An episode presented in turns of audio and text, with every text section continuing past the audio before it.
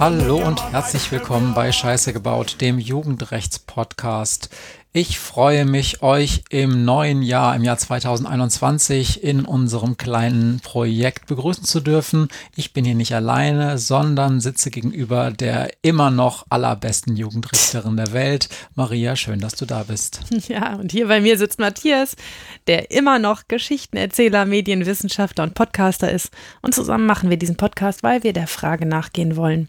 Was ist eigentlich mit der Jugend von heute? Was macht die aus? Was interessiert die? Was ist wichtig für die?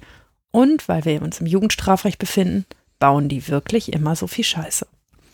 Wir haben uns im neuen Jahr ganz viel vorgenommen für diesen Podcast Nummer 25, stimmt ja, das? Ja. Speziell haben wir uns vorgenommen, ein ganz klein wenig über Corona und das Feedback zur letzten Folge zu reden. Dann gibt es einen Themenschwerpunkt, dessen Namen du gleich nochmal sagen musst, weil ich das nicht so ganz verstanden habe. Der ist so verdammt unsexy, da musst du dir noch was Neues bei ausdenken. Okay, dann mache ich das gleich on the fly. Ja. Äh, dann gibt es dazu auch einige Fälle und Beispiele. Wir haben die beiden Fragen und habe ich schon erwähnt, dass du kurz was zu Corona sagen wolltest? Ja. Sehr gut. Dann lass uns doch direkt vielleicht mit dem Feedback anfangen. Da hattest du nichts, hast du mir im Vorgespräch gesagt? Ich hatte kleinere Kontakte, aber ähm, die habe ich äh, sozusagen eins zu eins erledigt. Okay. Wir sind mich jemand auf einen kleinen Denkfehler aufmerksam gemacht, der immer dann passiert, wenn ich mir die Fälle hier ähm, aus verschiedenen Fällen zusammenreime. Und also, ne, ich, ich, muss ja so gucken, ähm, dass ihr am Ende nicht erkennen könnt, um welchen Jugendlichen es sich hier eigentlich handelt. Und manchmal würfel ich dann ein, zwei oder drei Fälle zusammen, damit sich das ein bisschen mischt. Und dabei ist es tatsächlich zu einem kleinen Denkfehler meinerseits gekommen. Und eine aufmerksame Hörerin, die offensichtlich Jura studiert hat, mir geschrieben gesagt, Maria, das passt irgendwie nicht, was du da erzählt hast. Aber es ist so eine Kleinigkeit oder so, ähm, vielleicht für die Masse uninteressant, dass ich das eins zu eins erledigt habe. Gut, dann gehen wir mal davon aus, dass die schiere Masse unserer HörerInnen das nicht gemerkt hat und vielleicht nur zwei, 300 Spezialisten es gemerkt haben. Ja, genau. Right.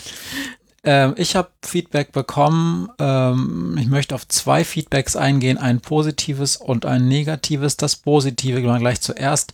Und zwar hat Dirk Prims uns in einer äh, Podcast-Folge ähm, uns gelobt für unsere Nullnummer. Ich kann mich erinnern, da hat, das hat er schon mal per Twitter gemacht. Also eine Nullnummer, das wissen ja die meisten, die haben vielleicht auch unsere Nullnummer gehört, ist die allererste Folge eines Podcasts, in der man gar nicht äh, wirklich schon voll einsteigt, sondern erstmal erklärt, was haben wir eigentlich vor. Und über diese Nullnummer ist er auf uns aufmerksam geworden, obwohl er, wie er sagt, überhaupt keine Berührungspunkte hat und hat ganz nett und toll über dieses sympathische Paar gesprochen, was sich da über Jugendrecht unterhält. Danke, lieber Dirk.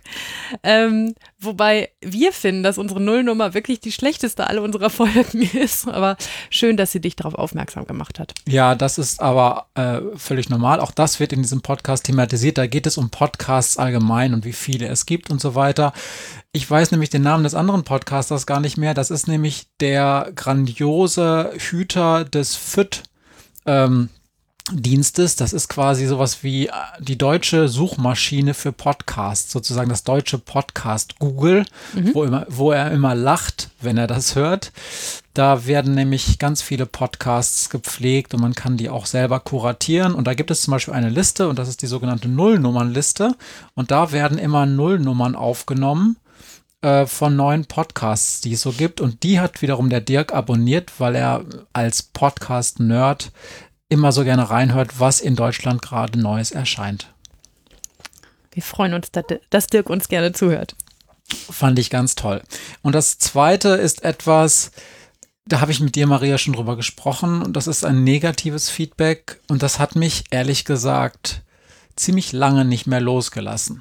Und zwar deshalb, weil es ein gut formuliertes negatives Feedback war, aber inhaltlich ganz furchtbar, wie ich fand. Ich gehe da auch nicht auf alles ein, weil da ganz viele Punkte angesprochen werden, aber ich lese nur mal den, den Anfang vor.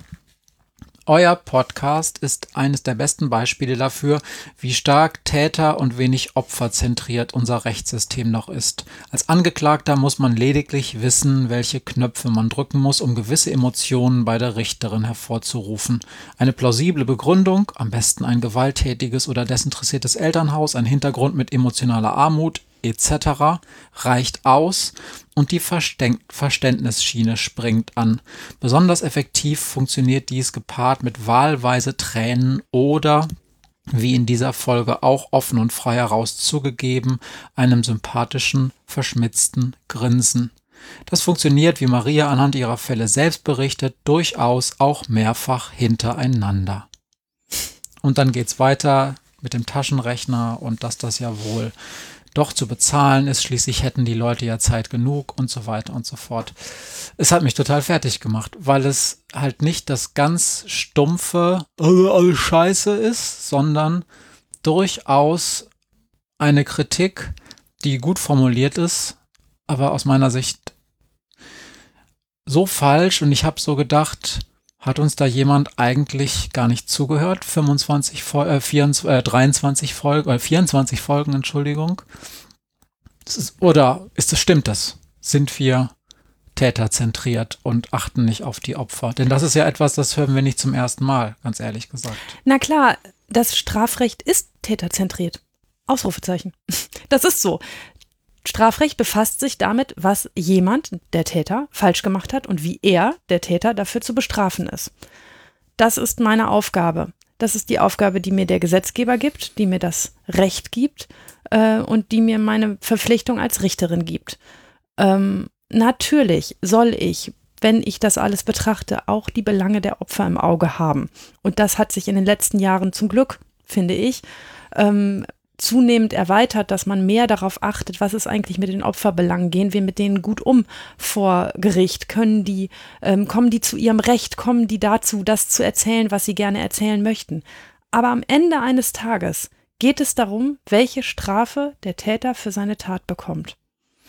Und da bleibt mir ja gar nichts anderes übrig, als auf den Täter zu gucken und auf das, was er mir erzählt und was ich von der Tat weiß oder rauskriege in der Hauptverhandlung.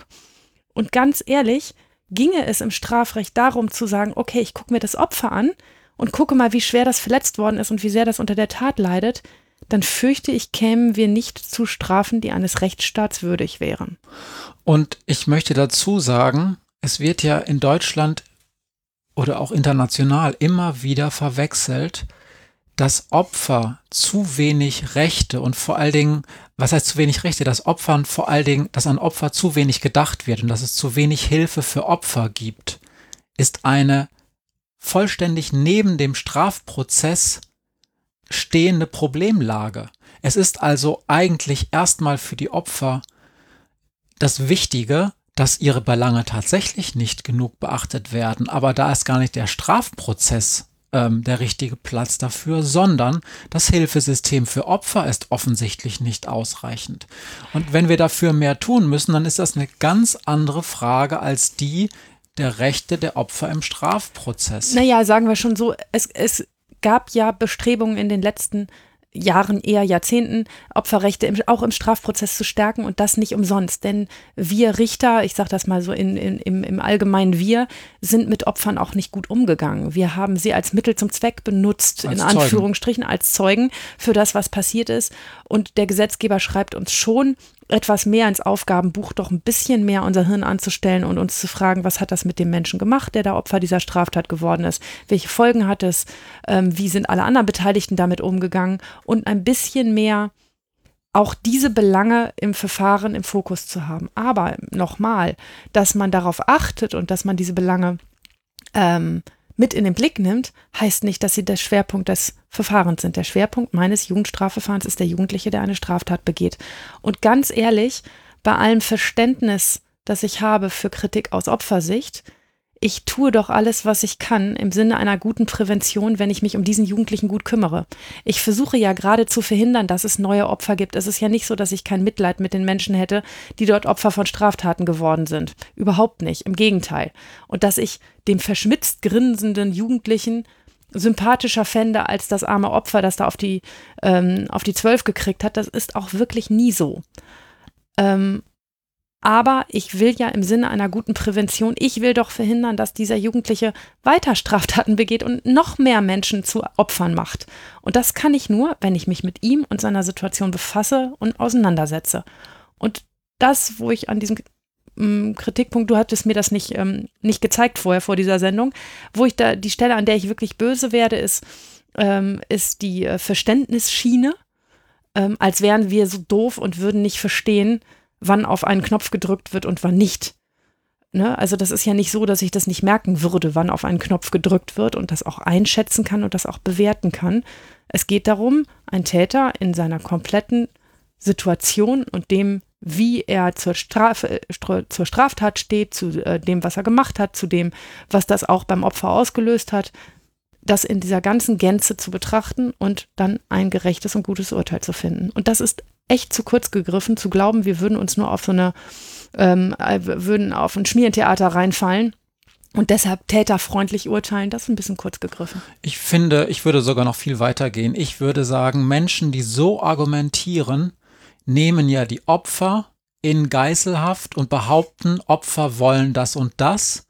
Und das würde der Prozess nicht leisten. Und das stimmt nicht. Das ist einfach wirklich Bullshit. Opfer wollen, dass ihre Sicht gesehen wird und die wollen eine Art Wiedergutmachung in irgendeiner Form. Und zu dieser Wiedergutmachung gehört ganz häufig eben nicht, dass sie zum Beispiel strenge Strafen wollen. Die wollen, dass ihr Leid an, äh, gesehen wird und sie eine Möglichkeit haben, dafür in irgendeiner Form nicht entschädigt, aber zumindest ähm, ja ein, ein, eine, eine Restitution zu kriegen oder ähm, und das hat erstmal ganz wenig damit zu tun, dass wir Täter vielleicht zu ähm, mild bestrafen, sondern dass wir Opfer, dass wir Opfer vielleicht noch stärker ins, äh, in, äh, in den Blick nehmen müssen. Nur die Leute, die diese Kritik dann bringen, sind häufig gar nicht unbedingt Opfer, sondern nur Leute, die ihre eigene Agenda, nämlich äh, Täter stärker bestrafen. Ja gut, das weiß die jetzt nicht. Boah.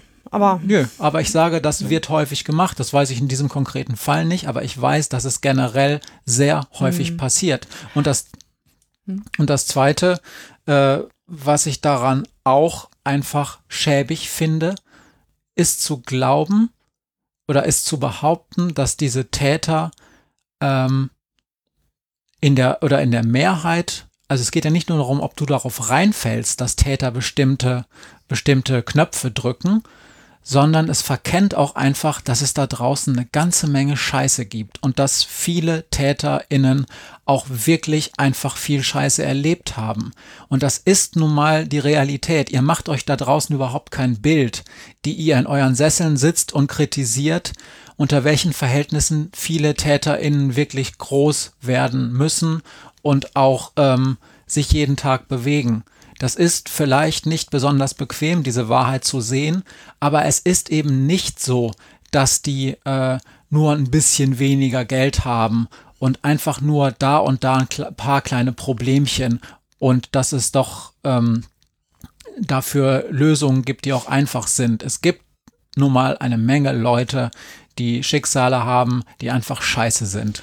Zumindest in meiner Lebenswirklichkeit. Und das, von der erzähle ich ja seit einem Jahr. Und, ähm, und das ist mir auch wichtig, davon zu erzählen. Wir haben das letztes Mal nur am Rand angeschnitten, haben übrigens die falschen Hartz-IV-Sätze genannt. Vielleicht können wir nochmal die richtigen irgendwo verlinken. Ähm, aber ähm, das, es ist mir wichtig, das immer wieder zu betonen, dass in meiner Lebenswirklichkeit ich es mit jungen Menschen zu tun habe, nicht mit Erwachsenen. Die, wo man noch sagen könnte, sind für eigenes Handeln verantwortlich und, und, und haben sich das ja selber so ausgesucht, ihr Leben so zu gestalten.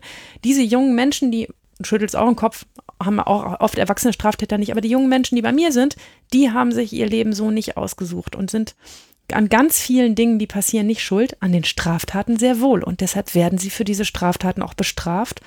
Und zwar manchmal auch nicht zu knapp. Wenn der Eindruck entstehen würde, wir würden hier die Leute nicht bestrafen und würden ihnen über den Kopf streicheln, das wäre grob falsch. Und was ich gern noch sagen würde zur Frage, wie sehr nehmt ihr denn eigentlich Opfer mit in den Blick? das ist, es ist nicht mein Fokus und wir reden vielleicht in diesen Folgen auch manchmal zu wenig über Opfer und wir müssten vielleicht auch nochmal eine extra Opferfolge machen. Oder geschädigten Folge, Opfer ist so ein doofes Wort.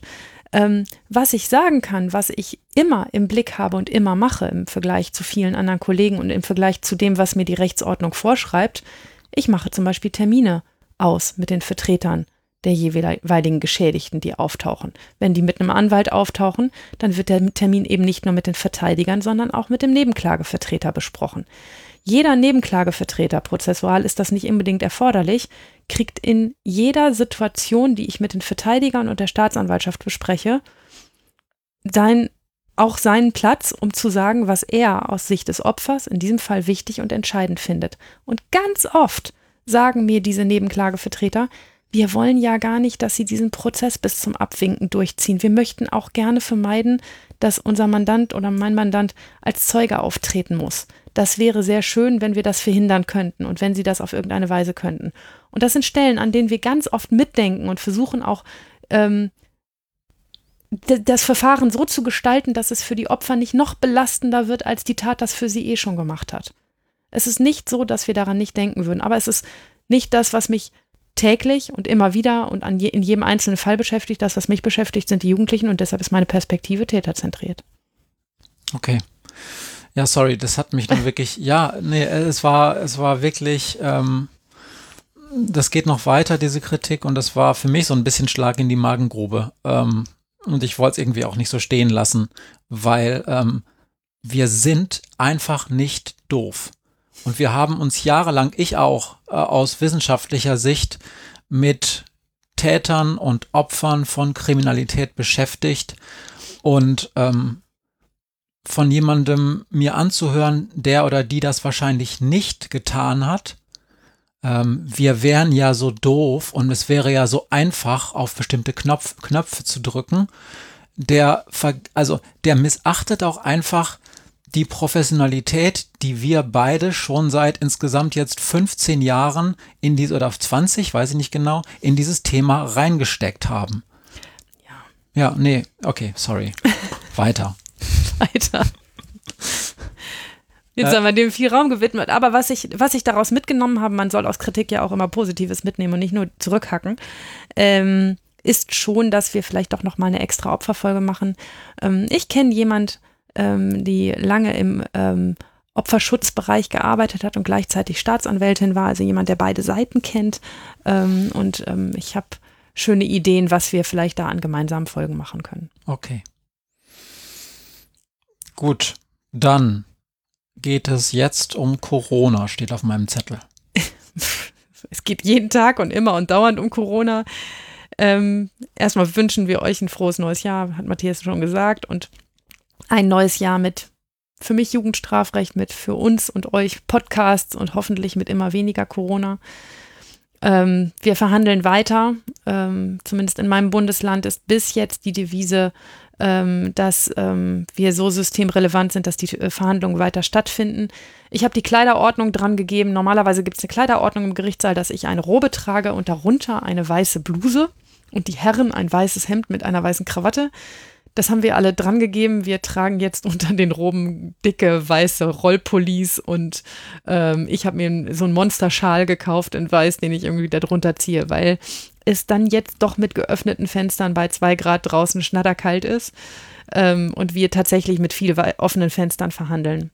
Seit Beginn des zweiten Lockdowns ähm, verhandle ich auch nur noch mit Maske.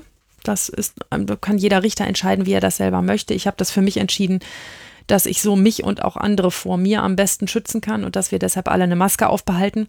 Und das ist im Jugendstrafrecht voll scheiße. Weil das, es geht ja auch darum, den anderen anzugucken und sich den anderen anzugucken. Ich möchte auch, dass die mich sehen können, dass die sehen können, wie ich reagiere. Ähm, und dass die, ähm, dass, dass man einander einschätzen kann. Und wenn man mit einem unbekannten Menschen zusammentrifft und nur seine Augenpartie sieht, dann ähm, kann man sehr viel schwerer einschätzen, was der gerade denkt, als wenn man das ganze Gesicht sieht. Ähm, das ist ein Riesenproblem. Und Jugendliche, die verstecken sich ja sowieso schon total gerne. hinter ihren Basecaps, hinter ihren aufgezogenen Kapuzenpullis und äh, hinter ihren Felljacken. Und wenn die dann auch noch ein Gesicht, äh, eine Maske im Gesicht haben, dann kann man ziemlich wenig Augen sehen. Und ähm, ich finde das total schade und doof und ich finde das auch behindernd für mein Verfahren, aber im Moment ist es eben so. Mhm. That's it für Corona. Ja. Ihr seid doch bestimmt alle schon geimpft. Ihr seid doch bestimmt, ihr gehört doch bestimmt zu diesen super Privilegierten, die auch schon den richtigen Impfstoff gekriegt Sowas haben. Sowas von nicht. Ich, äh, wenn ich das, die Corona-Verordnung richtig sehe, dann äh, sind wir äh, Justizbedienstete in Gruppe 3, das heißt mit den 60-Jährigen, mit den ab 60-Jährigen werden wir zusammen geimpft. Das ist zwar tatsächlich noch vor dem, vor den meisten der Bevölkerung, ja. du bist auch noch keine 60. Ähm, ja, eben. ja, aber, ähm, aber es ist relativ spät und das ist auch, also ne, es gibt ja eine Menge Berufe da draußen, die äh, zum täglichen Leben noch kriegsentscheidender sind, als Jugendliche zu verurteilen. Okay. Wasserwerke, Gaswerke, sowas. An was man manchmal nicht denkt. Dann haben wir einen Themenschwerpunkt, äh, der, den kenne ich seit gestern und ich vergesse ihn immer wieder, weil er sich so sperrig anhört. Hm. Ähm, sag mir doch mal den Titel und dann, dann denke ich mir schnell mal ein besseres Wort dafür nee, aus. ich habe mir schon ein besseres Wort ausgedacht. Okay. Der Themenschwerpunkt ist, das habe ich so nicht gewollt. Ach ja, richtig, ja, ja. also eigentlich geht es um das Thema Tragweite. Mhm. Weil Straftaten es so an sich haben, dass sie ähm, manchmal eine Tragweite entfalten, die derjenige, der sie ausübt und derjenige, der, den, den sie treffen, manchmal gar nicht so vorhersehen kann. Und davon will ich heute was erzählen. Dann würde ich dir vorschlagen, dass du mal anfängst zu erzählen und ich grätsch dann rein, wenn ich Fragen oder Bemerkungen habe. Hm. Also ich, ich muss ein bisschen vorweg sagen, das ist ein komisches Thema. Ähm, aber es ist deshalb wichtig, dass wir uns darüber unterhalten, weil es Jugendliche besonders betrifft. Jugendliche sind eben noch nicht fertig. Die sind noch nicht erwachsen. Ne, die, wir haben äh, das schon mehrfach erwähnt, die Synapsen im, Knopf, im Kopf haben sich noch nicht ordentlich verknüpft. Ähm, da sind noch einige Dinge nicht gerade geschaltet. Ähm, einige Dinge äh, werden vielleicht auch nie gerade geschaltet, je nachdem, in was für eine Lebenswirklichkeit man so aufwächst. Und ähm, junge Menschen sind einfach noch in der Entwicklung und sind manche von ihnen noch wirklich Kinder, manche ziemlich jugendlich, manche ziemlich pubertär und manche sind einfach unreife Erwachsene. Und, das kann ich gleich dazu schon mal sagen, Jugendliche sind aus einem sehr gesunden Grund auch relativ ich-zentriert. Man muss sich das so vorstellen, es ist ja gut, wenn man, also, wenn man in einem Prozess, wo sich ganz viel verändert, auch ganz stark selbst beobachtet weil man muss ja auch ganz viele Dinge immer neu justieren. Man muss gucken, oh, ich werde größer, oh, es passiert ja was mit meinem Körper, ich brauche neue Schuhe, ähm, ich wirke auf andere auf einmal nicht mehr süß, sondern bedrohlich. Es ist also sehr gesund, dass Jugendliche auch sehr stark mit sich selbst beschäftigt sind, weil da passiert auch mehr als mit der Umwelt, den Eltern zum Beispiel. Das sind immer noch die alten Säcke von vor drei Tagen, da passiert halt nichts mehr. Das hat aber auch, das heißt dann aber auch, dass in allem, was sie tun, wenn sie sich bewegen, wenn sie irgend, wenn sie dann irgendwie mal ähm, wütend sind, dass sie dann immer stark auf sich gucken und sich selbst beobachten, aber so wenig dann die Umwelt wahrnehmen. Auf jeden Fall weniger, als es vielleicht notwendig ist und dadurch auch dann gar nicht so häufig sehen können, was passiert denn jetzt eigentlich, wenn ich das und das mache. Die gucken, was passiert mit mir, aber so ganz wenig manchmal, was passiert denn mit den anderen.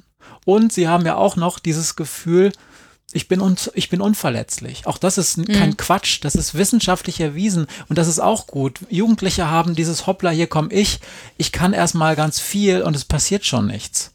Und auch das ist natürlich schwierig, weil sie dann, wenn sie dann sozusagen mit dem Auto irgendwo hinrasen, oder junge Erwachsene, dann denken sie, mir passiert nichts und sehen auch die Tragweite dessen nicht, was auch anderen dabei passieren könnte. Das ist ein ganz wichtiger Punkt, ne? denn in der Entwicklung von jungen Menschen zu Entwe Erwachsenen ist es lebensnotwendig, dass sie erstmal glauben, dass ihnen nichts passieren kann, weil sonst würden sie ja nichts ausprobieren. Sonst würden sie ja einfach nur nachahmen, was ihre Eltern, die alten Säcke, ihnen vormachen und würden daraus lernen und genau das wieder so machen. Und um sich zu einem eigenständigen Menschen zu entwickeln, muss man eben auch Dinge ausprobieren. Und das tun Jugendliche.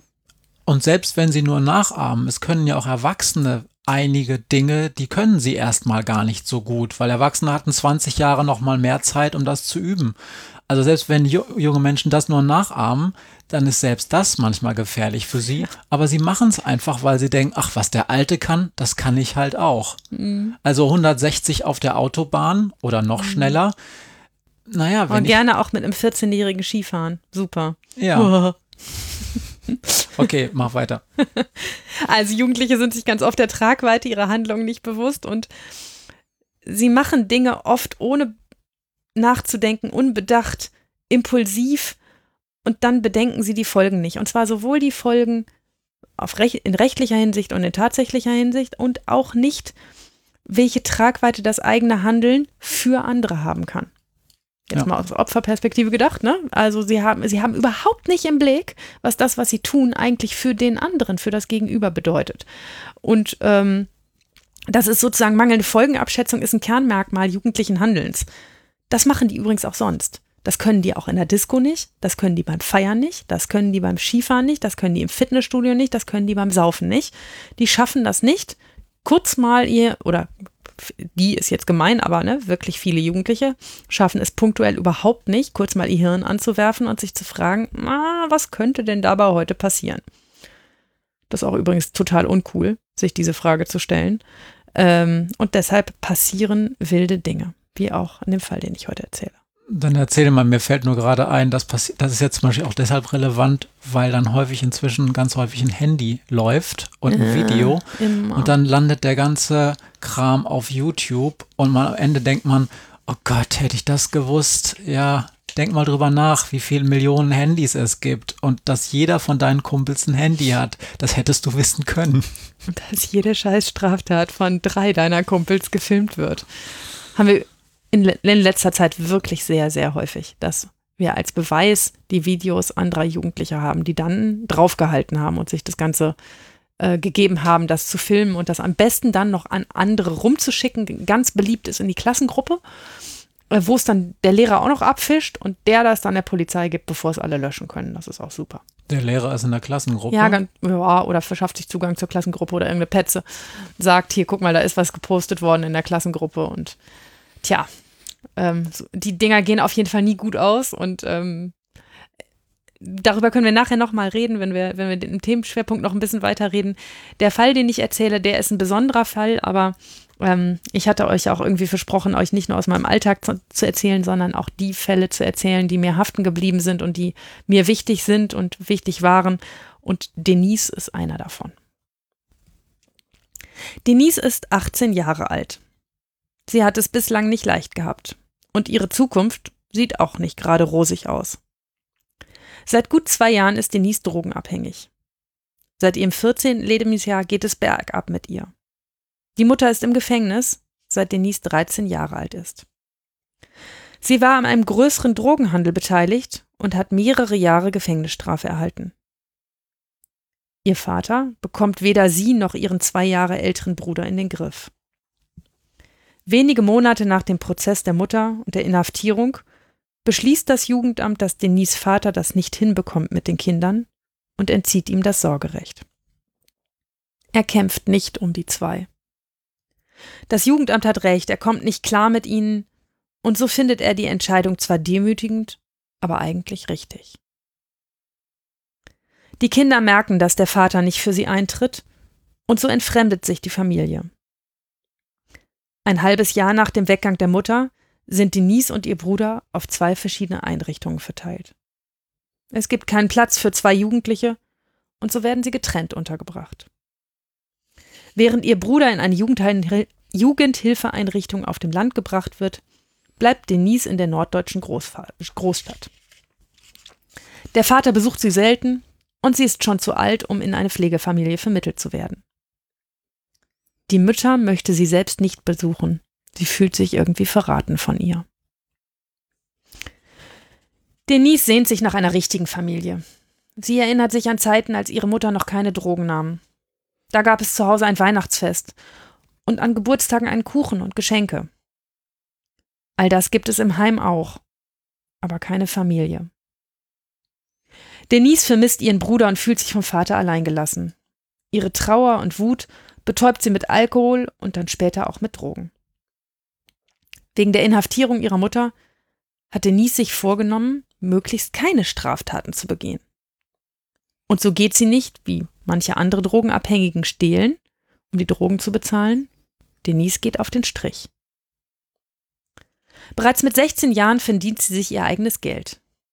Nachts an Straßenecken, an denen die Polizei nicht richtig hinguckt. Sie sieht natürlich wesentlich älter aus, damit die Polizei sie nicht dauernd einsammelt. Aber wer genau hinschaut, sieht, dass sie noch ein Kind ist. Ihre Freier sehen das ganz bestimmt. Und sie gucken nicht weg, sondern sind dankbar, unter dem Deckmantel der halb geduldeten Straßenprostitution ihren perversen Neigungen nachgehen zu können. Mit 17 wird Denise schwanger. Das kleine Mädchen, das sie zur Welt bringt, lebt ab dem ersten Tag in einer Pflegefamilie.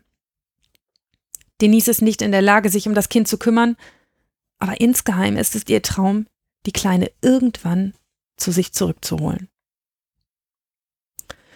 Trotzdem hat Denise mit ihren 18 Jahren ihr Leben den Verhältnissen entsprechend gut in den Griff bekommen. Sie zieht aus der Jugendhilfeeinrichtung aus und bekommt vom Jugendamt eine eigene kleine Einzimmerwohnung bezahlt. Nebenbei verdient sie sich auf der Straße das Geld, was sie benötigt, um genügend Drogen und Alkohol kaufen zu können. Um sich selbst und ihren Schmerz und ihre Wut zu betäuben. Sie tritt selbstbewusst auf und scheint zu wissen, was sie will. An diesem verhängnisvollen Abend im Winter hat Denise sich selbst freigegeben. Sie geht feiern mit ein paar Freundinnen. Zuerst essen sie einen Imbiss, dann gehen sie tanzen und nachts um drei gehen sie noch zu dritt in eine Bar auf einen Absacker.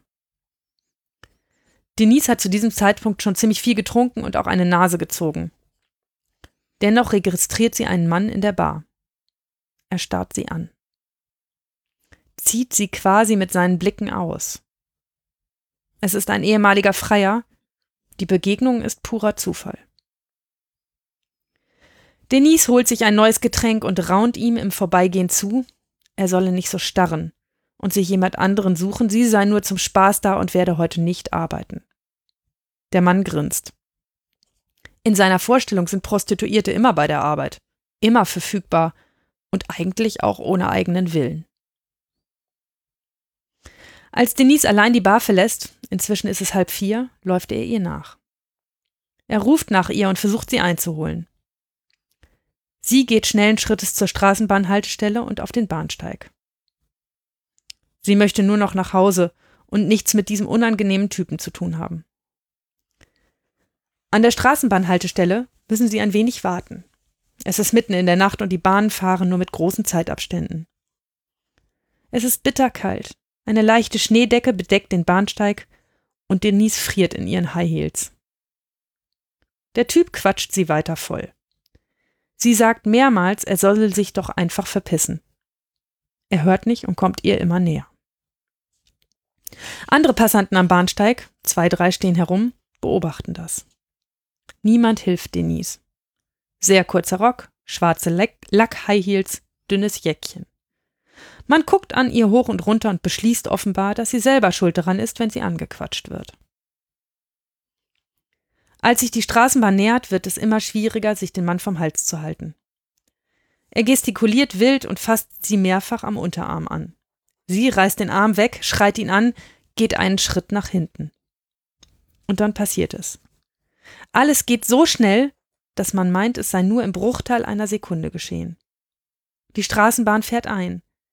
Die Bremsen quietschen etwas und so geht Denise Schrei unter. Ein kurzes Handgemenge folgt und dann fällt der Mann auf, aus der Bar auf die Bahngleise. Für einen Moment hält die Welt den Atem an und nur eine Sekunde später reagieren alle. Die Straßenbahn leitet eine Vollbremsung ein und ein Passant vom gegenüberliegenden Bahngleis springt auf die Gleise und zieht den Mann aus der Bar am Arm weg. Der Mann aus der Bar fällt mit so viel Schwung auf das Gleis, dass er über das erste Gleis hinweg fast bis auf die Mitte zwischen den sich treffenden Gleisen gerät. Von hier rollt er sich zur Seite, vom einfahrenden Zug weg, und der beherzt eingreifende Passant zieht ihn endgültig vom Gleis hinunter. Dem Mann aus der Bar ist nicht viel passiert.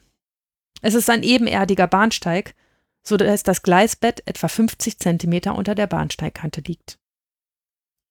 Das Zusammenspiel aus schwungvollem Fall, guter Abrolltechnik und dem Eingreifen des Passanten rettet dem Mann aus der Bar das Leben. Genau, denn genau dort, wo er noch vor Sekunden auf dem Gleis lag, rollt nun die quietschende Straßenbahn. Sie kommt zum Stehen.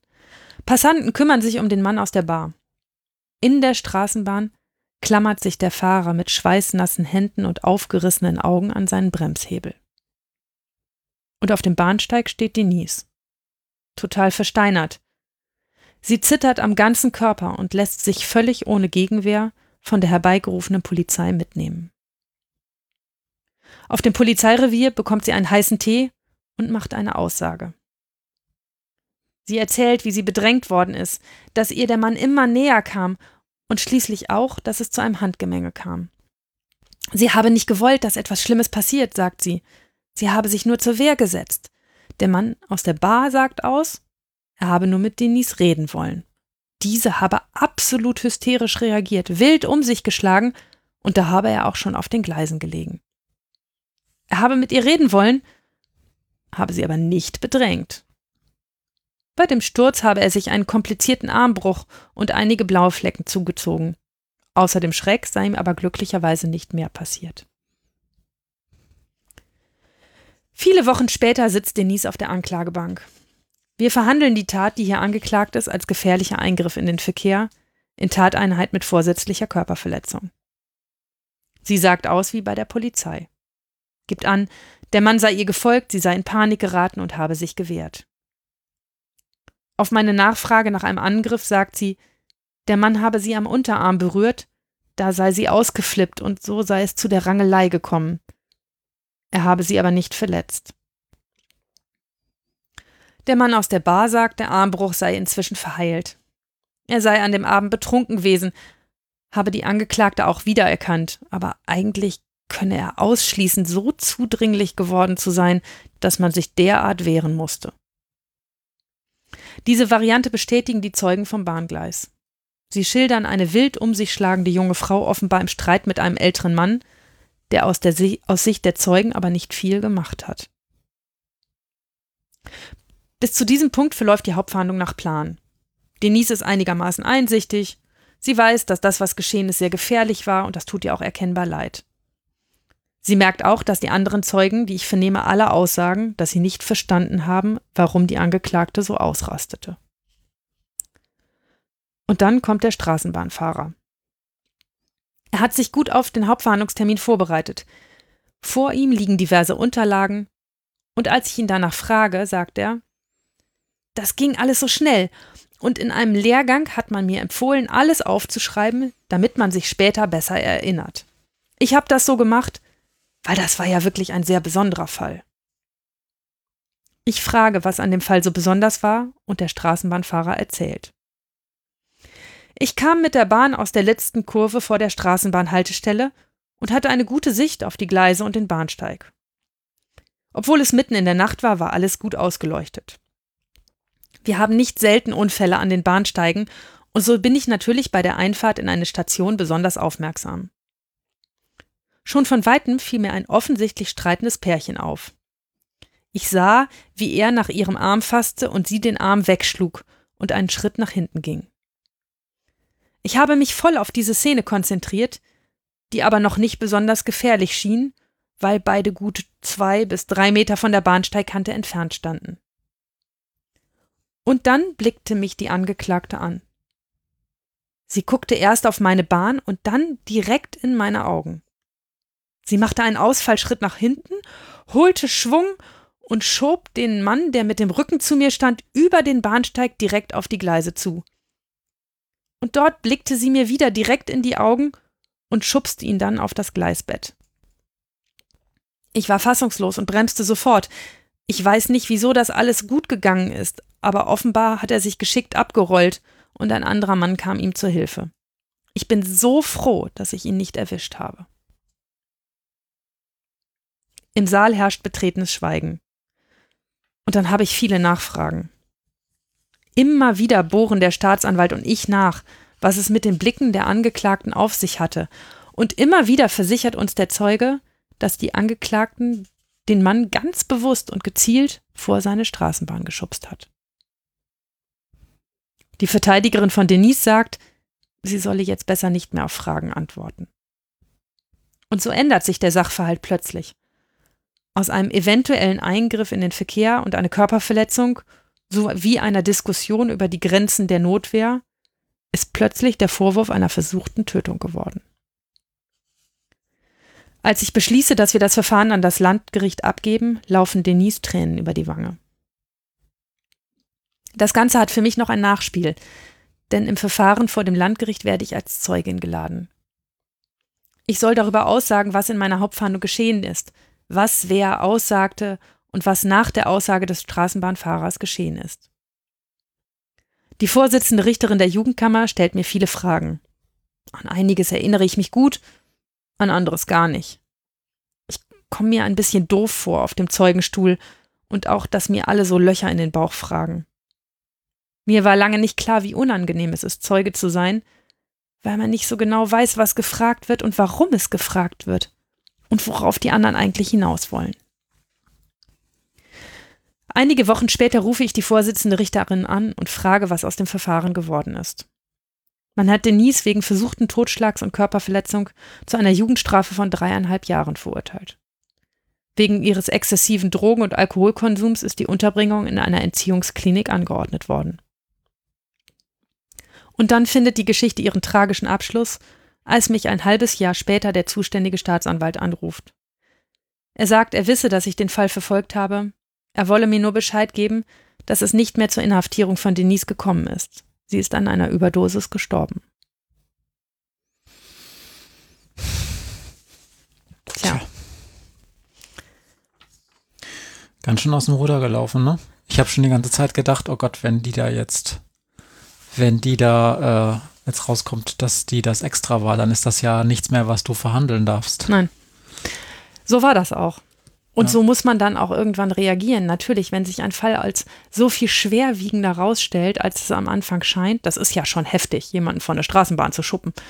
Gut, dem ist nichts passiert, ne? Also, und das, ne, es war jetzt auch nicht super, super, super knapp. Die haben es ja nun schon noch geschafft, den da runter zu zuppeln und bis die Bahn eingefahren ist. Aber der Bahnfahrer hat mir noch dreimal gesagt, naja, mein Bremsweg ist halt so lang, selbst an einem Bahnsteig, dass da, wo der lag, da waren meine Räder waren da schon. Am Ende, ja. das hätte, wäre der da einfach stumpf liegen geblieben, dann wäre das schwierig geworden. Sag mal, juristisch jetzt nochmal ganz doofe Frage. Was war der Tatvorwurf? Gefährlicher Eingriff in den, also normalerweise gibt es ja Straßenverkehr ja. und ja, Bahnverkehr. Ich habe das, hab das deshalb in dieser Folge nur Verkehr genannt, weil man sollte meinen, es sei ein gefährlicher Eingriff in den Schienenverkehr, ist es aber nicht, weil eine Straßenbahn am Straßenverkehr teilnimmt und deshalb wie ein Auto behandelt wird und ähm, es deshalb ein, ein gefährlicher Eingriff in den Straßenverkehr ist. Das dachte okay. ich mir, wäre aber zu findig, das zu erklären. Das ist auch, auch Quatsch eigentlich und ist auch egal, denn es drückt fast dasselbe aus. Ähm, ja, mhm. da hat sie ja sozusagen ein Hindernis bereitet, indem sie jemanden darunter geschubst hat. Es wäre zum Beispiel ein gefährlicher Eingriff in den Straßenverkehr von einer Autobahnbrücke raus, einen Gullideckel auf die Autobahn zu schmeißen. Ne? Ähm, und genauso ist das hier auch ein gefährlicher Eingriff. Aber wenn man das Ganze natürlich tut, um jemanden zu töten oder dabei billigend in Kauf nimmt, jemanden zu töten, dann ist das natürlich eine ganz andere Kiste. Tja. Und das zu diesem Themenschwerpunkt Tragweite, ne? Also dieser Fall hat eine ganz, ganz erhebliche Tragweite gehabt, juristisch. Auch faktisch, dass es plötzlich gar nicht mehr bei mir verhandelt werden konnte und vom Landgericht verhandelt werden musste. Aber auch dann natürlich in der Rechtsfolge. Für Denise in diesem Fall zum Glück nicht für den Mann, der da vor die Bahn geschubst wurde, ähm, dem dann beim nichts passiert ist. Aber Denise war das nicht klar. Also natürlich, wir machen da juristisches Fingerhakeln und dann ist das irgendwie strafbar und am Ende gibt es dafür irgendeine Strafe. Dass aber aus so einer Rangelei plötzlich ein versuchtes Tötungsdelikt wird, das kommt halt nicht so häufig vor. Und ich glaube, dass sich Denise dessen nicht bewusst gewesen ist. Sie hat den Mann schon bewusst vor die Bahn geschubst und hat dann auch wahrscheinlich seinen Tod in Kauf genommen. Zumindest in dem Moment, vielleicht weil sie so wütend gewesen ist. Aber für sich selbst hat sie bestimmt in dem Moment nicht klar gekriegt, dass das dann auch ein versuchter oder wenn es geklappt hätte, ein vollendeter Totschlag ist und was das für sie selbst eigentlich bedeutet und für die Bewertung dieser Tat. Das hat sie ganz bestimmt nicht gewusst. Denn es ist ja sehr offensichtlich, dass das jemand beobachtet und auch als Zeuge aussagt. Also man kann ja nicht glauben, man würde damit irgendwie durchkommen. Sie hat das auch. Ich, ich, ich war ja nur Zeugin in dem Landgerichtsverfahren und habe deshalb ihre Aussage vom Landgericht nicht mitbekommen.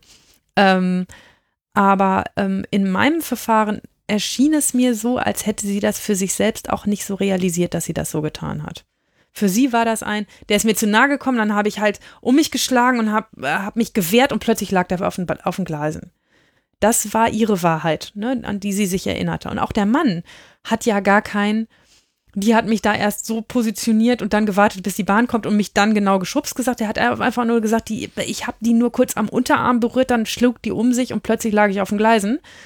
Und der Einzige, der das anders gesehen hat, war dieser Straßenbahnfahrer, der sagt, die guckt mir zweimal in die Augen. Die hat mir direkt in die Augen geguckt. Die hat diese Bahn gesehen, die hat die einfahrende Bahn gesehen und die hat genau in dem Moment sogar noch Schwung geholt und den Typen vor die Bahn geschubst.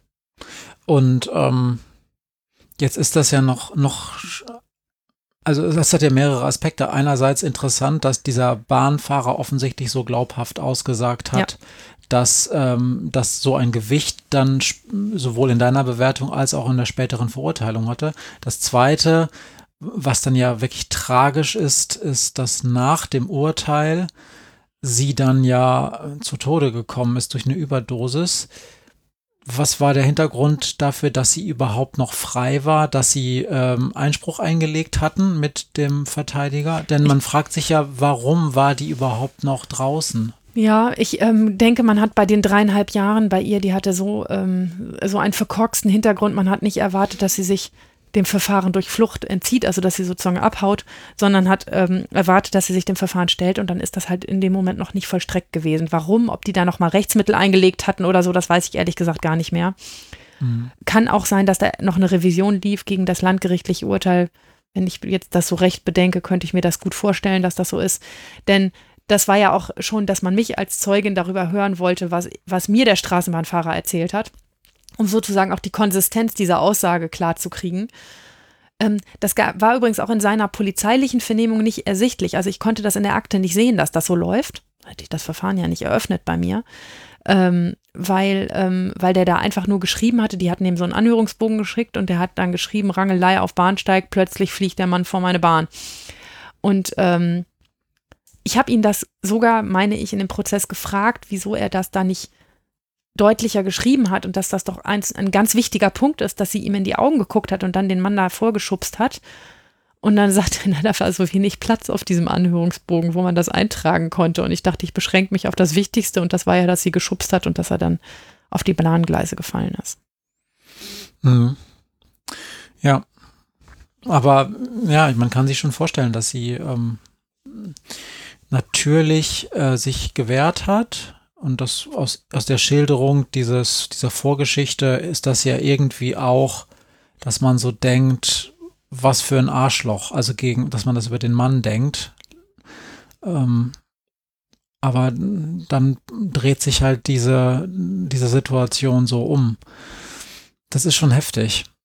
Und man das war ja auch bestimmt ein Arschloch. Also, ne? Ich, ja, ja. ich sage ja auch vorher, ähm, gut, da war sie schon 18, ähm, aber das ist auch jemand, der in einer Bar plötzlich die Prostituierte sieht, ähm, von der er sich schon hat äh, bedienen lassen, ja, und, äh, und, und die dann, im, während sie offensichtlich privat unterwegs ist, da in dieser Bar anflirtet. Was für ein Scheißkerl, ne? Also. Ja. War auch kein Sympathieträger, muss man auch mal dazu sagen. Der war auch so. Pff, also, aber am Ende des Tages musste man da halt auch sitzen und sagen, ja, wahrscheinlich ein Arsch, aber Entschuldigung, von der Bahn schubsen darfst du den trotzdem nicht. Das ist ja, vor allen Dingen, weil man ja auch unterstellen muss, je, so zynisch das auch ist, dass sie ja in ihrem, in Anführungsstrichen, Berufsleben auch schon einige ähm, brenzlige Situationen erlebt haben muss und vielleicht auch schon eine gewisse Routine darin hat, äh, in dann einem bestimmten Maß aufzutreten, dass die Leute dann auch von ihr ablassen. Denn ähm, sich da äh, hinzusetzen und den Mund halten, das Mäuschen spielen, das würde, würde ja jemanden wie ihr in ihrem Beruf nicht besonders helfen. Nee. Insofern äh, ist es wahrscheinlich sogar erstmal die richtige Strategie, möglichst bestimmt aufzutreten. Möglichst massiv aufzutreten, genau. Die machte auch da, aber diese Divergenz, die machte während der Tat einen super taffen Eindruck, war aber überhaupt kein taffer Mensch. Also, ne, so wie sie vor mir saß und wie sie dann da saß, ähm, war sie überhaupt, wie soll sie auch mit dem Lebenslauf und dem, was sie schon erlebt hat, war sie niemand, von dem man sagen würde, okay, die steht im Leben und trifft ihre eigenen Entscheidungen. Aber denkst du, dass dieser Fall ein gutes Beispiel für ähm, fehlendes Bewusstsein der Tragweite einer, Ta einer Tat für Jugendliche oder Heranwachsende ist? Nein, er ist so besonders, dass er natürlich sonst nie vorkommt. Deshalb ist er kein gutes Beispiel. Aber er ist ein Beispiel dafür, wie sehr etwas aus dem Ruder laufen kann. Und wie, wie plötzlich aus etwas, was wirklich, deshalb ist die Überschrift, das habe ich alles nicht gewollt, wie pl plötzlich aus etwas, was man wirklich nicht gewollt hat, etwas werden kann, was so viel mehr ähm, Wirkung entfaltet in ganz viele verschiedene Richtungen. Und also um nochmal auf die Kritik, Kritik am Eingang hm. äh, einzugehen, ich möchte mal wissen, wer in diesem Fall eigentlich das Opfer und wer das, wer der Täter sein soll am Ende. Ja, sie ist verurteilt worden wegen versuchten Totschlags. Und jetzt mal alle Fakten, die ich heute erzählt habe, die ja auch noch nicht ein ganz rundes Bild sind, aber alles, was ich, was ich noch in Erinnerung hatte und weiß, ähm, auch mit ihrem späteren Tod macht man doch nochmal die Frage stellen, wer ist hier der Täter und wer ist das Opfer? Ja, vor allen Dingen muss man sich ja auch wirklich fragen, ähm, was für ein Hilfesystem eigentlich hätte angeworfen werden, ja. zu welchem Zeitpunkt, damit genau diese Überdosis nicht passiert. Ja. Denn das ist ja, ich meine, das ist ja auch, wenn nicht mit Ansage, dann schon mit einem gewissen Risiko behaftet gewesen. Da ist eine junge Frau, die sich offensichtlich sehr früh prostituiert hat und was offensichtlich ja auch während deines Prozesses schon irgendwie Thema gewesen ist, oder? Mhm. So, ähm, mit einem Kind, für das sie nicht sorgen kann, das sofort weg ist, wo sie irgendwelche wirren Träume hat, dass sie das vielleicht wieder kriegt, aber nichts dafür tut, also zum Beispiel indem sie clean wird oder aufhört zu saufen, was auch schwierig ist. Mhm. So, und was passiert? Na, nichts passiert. Sie ist, also auf jeden Fall ist ihr nicht so geholfen worden, dass sie davon, dass sie irgendwie clean wird oder dass sie klarkommt oder dass sie mal wirklich eine Chance hat, sich um dieses Kind zu kümmern. Und das kann man ja einfach sagen, ja, selber schuld. Aber ab wann ist man denn bitte schön dann genau selber schuld? Ist sie dann mit 18, als sie 18 geworden ist, ab dem Tag selber schuld, während sie die Jahre davor, ich weiß nicht, wann sie angefangen hat, mit 17 oder so? Mit 16 hat sie angefangen, auf den Strich ja. zu gehen. Ja. Und die zwei Jahre davor war sie vielleicht nicht so selber schuld, aber mit 18 dann auf einmal schon? Wirklich? Ja, also ich, es ist nur, ne, es ist, es ist ein Fall, der Tragweite in alle Ecken entfaltet und, ähm, und dem wo sich die Beteiligten dessen nicht bewusst gewesen sind. Ne? Denn um zu wissen, was das die Tragweite des eigenen hat, also ich habe mich am Anfang gefragt, ich fange mal von vorne an, warum mir das so wichtig ist, darüber zu erzählen, über diese Frage der Tragweite und dieses, das habe ich doch eigentlich gar nicht gewollt. Ähm, es ist deshalb so, um die Tragweite des eigenen Handelns erkennen zu können, muss man erstmal selber bewusst handeln. Das ist Punkt eins. Das tut schon irgendwie äh, 60 Prozent der Jugendlichen nicht, sondern das passiert einfach, was die tun. Da Schlank, so eine Prozentzahl rauszuhauen, aber ich würde dir recht geben. Ja, also da, da hauen einfach irgendwelche Synapsen aneinander und plötzlich passiert was. Aber bewusstes Handeln ist das eine. Dann muss man das eigene Handeln analysieren können. Muss also sagen können, was ist das eigentlich, was ich da mache? In welchem Kontext mache ich das? Und dann muss man auch noch in der Lage sein, das, was man da analysiert hat, richtig einzusortieren. Ist das angemessen? Ist das ein bisschen drüber? War das, weil ich so viel Alkohol getrunken habe? Sollte ich mich vielleicht zurückhalten, wenn ich Alkohol trinke? All diese Dinge, die ein erwachsener Mensch eigentlich, wenn er handelt, jetzt erstmal nicht kriminell handelt, aber wenn er handelt, ähm, mit im Blick hat, all das haben diese jungen Menschen, wenn sie diese Straftaten begehen, einfach stumpf gar nicht im Blick. Und das heißt ja nicht, dass sie am Ende nicht hart dafür bestraft werden. Nochmal. Ne? So wie das auch in diesem Fall gewesen ist dass sie am Ende nicht hart bestraft werden, aber dass man das alles mit bedenken muss, dass das ein Grund ist und dass das dazu führt und was man vielleicht in Zukunft tun kann, dass das bei so einem jungen Menschen in so einer Art und Weise nicht nochmal passiert. Tja. Ich frage mich, ich frage mich, was eigentlich, wenn es denn so war, dieser Blick dieser jungen Frau äh, auf diesen Straßenbahnfahrer, was sie dem eigentlich gerade gesagt hat. Also sie hat ihn angeguckt, was in diesem Blick lag. Lag da ein, lag da ein, ich schubse diesen Typen jetzt vor die Bahn? Oder war es ein, ich bin jetzt nicht mehr Opfer? Oder war es ein, du siehst doch, dass ich hier gerade mich wehre? Was war das? Wir haben das den Straßenbahnfahrer gefragt. Ich erinnere mich daran gut. Und er sagt, der hat mich angeguckt. Ich kann ja nichts in ihren Kopf reindeuten. Hat er auch vollkommen recht. Ne? Kann er nicht. Er kann nicht in ihren Kopf gucken und kann nicht gucken. Aber er hat das interpretiert als ein, da kommt die Bahn. Wann ist die hier? Wann muss ich schubsen, damit er vor der Bahn landet? Hm. Ohne es zu werten. Ohne zu sagen, ich wehre mich doch nur oder ich. Ne? Also das, das hat er nicht, aber er hat es als ein ganz gezieltes, er sagt vor allen Dingen der zweite Blick. Er sagt, er könnte zwei Situationen festmachen, in, in, die wirklich nur ganz knapp hintereinander passiert sind, aber er kann sagen, die hat mich zweimal angeguckt, bevor sie den vor meine Bahn geschubst hat. Hm. Und auch die Tatsache, dass die Bahn so nah war, dass die Blickkontakt miteinander haben, hatten. Er sagt, ich kann auch unterscheiden, dass sie am Anfang nur die Bahn angeguckt hat. Ganz am Anfang. Er sagt, die hat die Bahn angeguckt, dieses Bahnding gesehen, dann den Bahnschaffner, der da hinter dem Glas sitzt, angeguckt und dann denjenigen geschubst. Ja. Tja, ist es bei so, wir haben das vorhin ja auch gesagt, Jugendliche, die probieren halt ganz viele Dinge aus und zu dieser diesem Ausprobieren, also die das hat eine total positive Seite, denn sie müssen sicher ausprobieren und müssen lernen, wer sie sind und wo sie im Leben stehen wollen. Aber es hat halt auch eine Kehrseite, dass das, was sie ausprobieren, manchmal nicht gut einsortiert ist und manchmal ist es total harmlos, was sie machen und manchmal ist es furchtbar gefährlich, so wie in diesem Fall. Ja. Ich habe dazu auch noch andere oder überlegt, was es für andere Beispiele gibt. Ich will dazu keine einzelnen Fälle erzählen, aber ein Fall, den wir oft haben, wo sich junge Menschen der Tragweite ihres Handelns nicht bewusst sind, ist beim sexuellen Missbrauch von Kindern.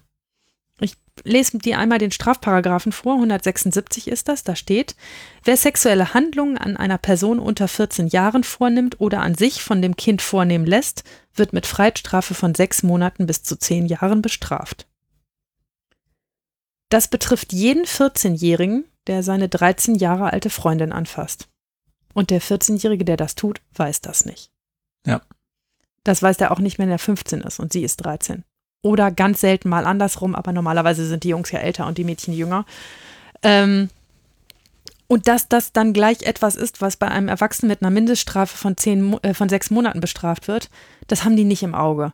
Und schlimmer kommt es auch noch, wenn der Täter oder die Täterin über 18 ist und es zum Geschlechtsverkehr kommt, dann ist es eine Mindeststrafe von zwei Jahren.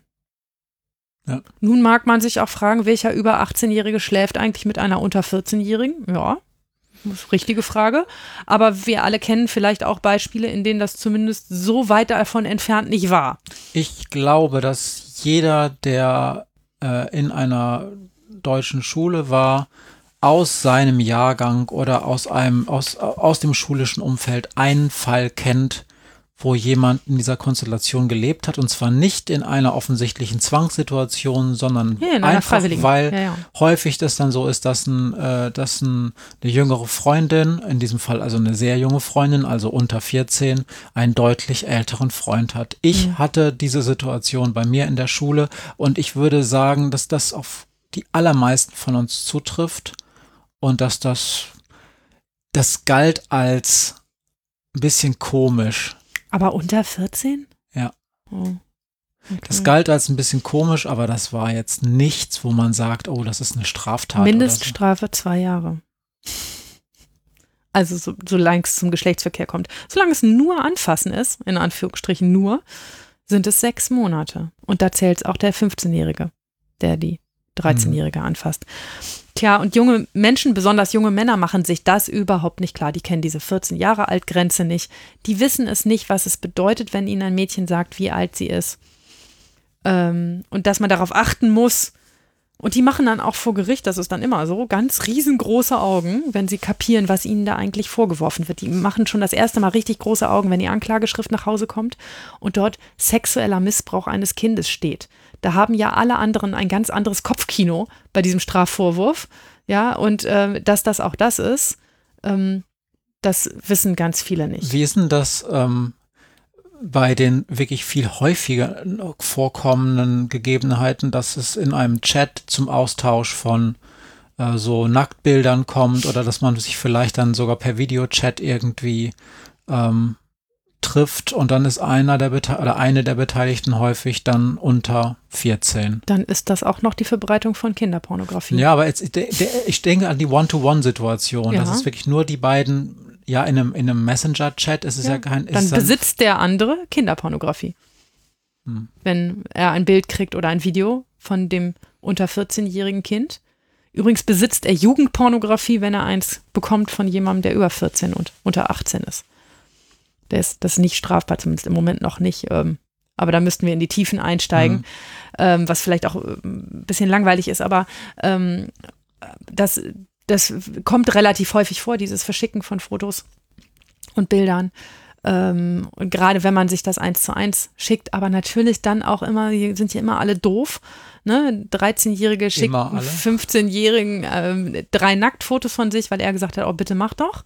Dann verlässt sie ihn drei Monate später, weil sie doch irgendwie ähm, äh, einen anderen gefunden hat, den sie netter findet und er stellt erstmal diese Bilder online. Schön Instagram, am besten auch in den Klassenchat, ganz toll. Ja, gut, Instagram wird das relativ Das ist schnell. dann übrigens immer gleich das Verbreiten von Kinderpornografie. Instagram wird das relativ schnell wahrscheinlich ja. rauslöschen. Ja. Aber sobald das so eine One-to-One-Situation ist, also Messenger-Dienste, dann ist das ja gar nicht mal so einfach, wenn Ja. das verschlüsselt ist. Also total kacke. Und was Jugendliche auch ganz oft nicht auf den Stock kriegen, ist die Frage einer Notwehr. Das stand hier ja auch ein bisschen im Raum. Sie sagt, sie hätte sich nur gewehrt. Ne? Und ähm, das, auch das kriegen wir ganz oft nicht voreinander, was für eine Tragweite eigentlich das eigene Handeln hat. Ähm, wenn man selber meint, man befindet sich in einer guten Notwehrsituation. Also ähm, Notwehr ist eben nur dann erlaubt, also können wir vielleicht irgendwann noch mal eine eigene Folge zu machen, aber Notwehr ist immer nur dann erlaubt, wenn man einen gegenwärtigen Angriff hat. Also ich gerade jetzt in diesem Moment angegriffen werde und nichts anderes überbleibt, als mich zur Wehr zu setzen dagegen und irgendwas zu machen. Und wenn ich dann, wenn das so ist und ich dann überreagiere, ist es ein Notwehrexzess. Richtig. Aber wenn ich sozusagen es falsch einschätze und es gar kein richtiger Angriff gegen mich ist, Ja. ist es dann kein Notwehrexzess, sondern dann Es ist kommt es auf halt, die Situation an, was für ein Irrtum das dann ist. ja. Aber den Fall, den wir am häufigsten haben, ist, da kriegt einer eine gelangt, geht sich das Gesicht waschen, kommt zurück und haut dem anderen Messer in den Arm. Und sagt dann, das war doch Notwehr. Das habt ihr häufig? Ja, ähm, also mit dem Messer nicht unbedingt, aber die Situation, in der der Angriff gar nicht mehr gegenwärtig ist, in der Ja. man so sagt, ey, Entschuldigung, wäre es nicht eine Alternative gewesen, wegzugehen? Wieso musstest du dem jetzt eine ticken? Ja, weil er mir auch eine getickt hat. Ja, aber das hilft nicht. Ne? Also, ne, das, das ist übrigens keine Notwehr. Nur weil der eine mich geschlagen hat, darf ich zurückschlagen. Ähm, das verstehen sie dann selten, weil Mhm. sie den einen nicht angezeigt haben, der andere sie aber. Und plötzlich gibt es einen, der auf der Anklagebank sitzt, obwohl der zweite auch geschlagen hat. Kommt vor. Doof, aber ist so.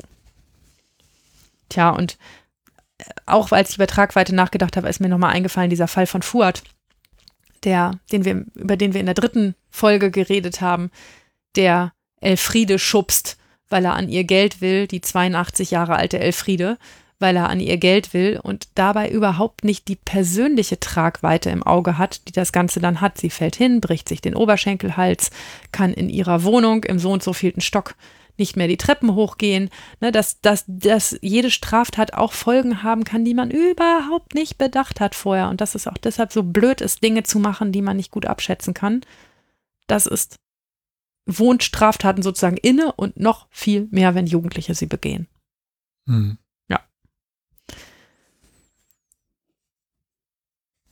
Also man muss, wenn man, um einschätzen zu können, wie schwerwiegend das ist, was man macht, ähm, muss man sich ein Bild davon machen, was alles passieren kann. Und um sich ein Bild davon zu machen, was alles passieren kann, muss man halt reif im Kopf sein ne? und muss quasi erwachsen sein. Und das sind junge Menschen vor den Jugendgerichten, die da von Jugendgerichten stehen, eigentlich meistens nicht. Und ähm, Zumal man ja sagen muss, äh, es ist ja eine Illusion, dass auch ein Erwachsener das könnte. Also selbst wenn er erwachsen Ja. ist und auch die Reife hat, es kann ja dauernd alles Mögliche passieren. Ja, bei dir und mir passiert's nicht. Ja, naja, also mit einer gewissen Chance. Ja, manchmal beim Autofahren denkt man so, da machen Ja. auch einige die Augen zu und denken, komm, wird schon. Ähm, ja, aber so grundsätzlich, Erwachsene fassen ja auch nicht in Steckdosen, ne? Oder fangen an mit dem Schraubenzieher in Steckdosen zu poolen. Das tun sie ja auch nicht, weil sie wissen, dass, da kommt Weinen von. Ne? Und ähm, Und das ist übrigens auch noch etwas, was auch jugendtypisch ist und wo sich Jugendliche auch wirklich unterscheiden. Das wird dauernd vergessen. Ähm, Jugendliche befinden sich in diesen Situationen häufig, weil sie zusammen mit anderen Jugendlichen sind. Es wird halt kein Rentner nachts um zwei vor einer Disco stehen und dann vielleicht in eine Schlägerei verwickelt werden können, weil der Rentner nämlich zu Hause sitzt oder schon schläft. Äh, das, das heißt, ähm, es gibt halt diese ganzen Jugendstraftaten befinden halt, äh, finden halt häufig da statt, wo auch nur andere Jugendliche sind und ein entsprechendes Milieu auch bilden, das dann auch zu solchen Dingen führt. Ich meine, diese ganzen Schlägereien auf Schützenfesten und so, ich habe selten gehört, dass dann gesagt wird, ähm, zwei 55-Jährige wurden festgenommen, das, sondern meistens sind die dann alle zwischen 16 und 25. Das ist einfach auch die Chance deutlich größer, dass man als Jugendlicher dann dabei ist und man auch noch nicht genau versteht, was man da gerade tut mit der Reichweite und dann sitzen sie nachher alle auf der Anklagebank oder kriegen Strafbefehl und einfach nur deshalb, weil sie Jugendliche sind und sich da befinden, wo jede Menge andere hormongesteuerte Köpfe rumlaufen. Bei Denise hat das alles nicht, nicht geholfen und letzten Endes finde ich auch tragisch, wie das Ganze endete. Und ich weiß auch keine bessere Lösung oder irgendwas, wo man sagen könnte, das hätte man anders machen können. Vielleicht hätte Denise wirklich früher Hilfe gebraucht. Sie hätte liebevoller aufwachsen müssen. Wäre wichtig gewesen. Jemand hätte sich um ihr Drogen- und Alkoholproblem kümmern müssen. Niemand, weder die Gesellschaft noch die Freier hätten dulden dürfen, dass sie sich prostituiert. Und vielleicht ist es richtig, dass ihr das Kind weggenommen worden ist, aber vielleicht ist sie auch genau daran zerbrochen, man weiß es nicht genau. Das ist auch ein so vielschichtiges Geschehen, dass es nicht hilft, das auseinanderzuklambüsern, aber dass man immer wieder im Auge hat, es gibt Menschen, ähm, deren Probleme zu Folgeproblemen führen, die dann für andere, den Mann aus der Bar so gefährlich werden. Wann, wann ist, Schon hat sie dieses Kind bekommen? Mit 17. Ja, also das Jugendamt, dem will ich da überhaupt keine Vorwürfe machen, Nee. es liegt mir fern. Ähm, trotzdem muss man ja mal die Situation benennen. In dem Augenblick, wo dieses Kind geboren war, gab es da zwei Minderjährige, die Schutz brauchten. Das war das Baby, was Mhm. ganz offensichtlich noch mehr Schutz braucht. Aber dieses andere Kind brauchte auch noch Schutz. Ja, da hat sie natürlich schon auf der Straße gearbeitet, Ja. jede Menge Drogen genommen, ist in ihrer Jugendhilfeeinrichtung nicht mehr richtig aufgetaucht, hat dann nur noch irgendwie, ne, ab und an zum Wäschewaschen und, und Essen und Taschengeld abholen ist sie da vorbeigekommen. Ähm, Völlig ja. richtig. Ich will auch nicht sagen, dass die äh, hätten anders handeln können in der Situation. Ich sage nur, ganz normativ mit dem Blick aus der Vogelperspektive ist da ein Nicht-Erwachsener, Hm. der natürlich immer noch Anleitung und auch Schutz braucht Jede Menge. Und das nicht gekriegt hat. und, Und, das nicht gekriegt hat. ja, also ich hänge mich gedanklich etwas mehr an dieser Prostitution auf und denke, ne, also sie hat uns nicht verraten, ähm, ob sie in einem, einem äh, Zuhälter ähm, Milieu sozusagen gearbeitet hat. Sie hat getan, als wäre sie selbstständig und, ähm, und hätte einfach selber sich die Ecken so ausgesucht, dass die Polizei sie nie einsammelt. Ich weiß nicht so richtig, ob das stimmte oder ob sie nicht einfach einen Zuhälter hatte, der ganz klar wusste, dass sie eine Minderjährige war. Ja. Und auch dafür gesorgt hat, dass sie dann mit den entsprechenden Männern zusammenkam. Ich habe keine weiteren Fragen. Wollen wir zwei Fragen stellen? Ja, das können wir tun. Soll ich anfangen oder willst du? Meine ist schon wieder zum Thema und deine wahrscheinlich nicht, ne? Ja, meine ist so ein auch zum Thema. Ich Na kann dann. mal, ich kann mal Fang anfangen. mal an. Ich habe über diese Bahnsteigszene nachgedacht, dass sie da stand und diese Passanten nicht hingeguckt haben. Und ich habe so gedacht, genau das könnte mir auch passieren. Ich bin auch einer von denen, die mir wurde eine, also mir wurde stark äh, Höflichkeit anerzogen. Ich finde es unhöflich, mich in Angelegenheiten von anderen Menschen einzumischen. Und es geht mir gar nicht darum, dass ich Angst habe, dass ich denke, ich krieg gleich einen auf die Schnauze. Ich habe so ein ganz stark dieses Gefühl, ich glaube, das geht vielen so, was geht es mich an, wenn da ein Paar streitet?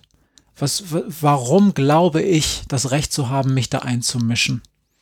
Und doch wäre es ja in diesem Fall das Richtige gewesen, so oder so, denn man hätte sozusagen diesen Streit in eine andere Richtung gelenkt und er wäre auf jeden Fall nicht so schnell dahin gegangen, dass jemand vor der Straßenbahn gelandet wäre.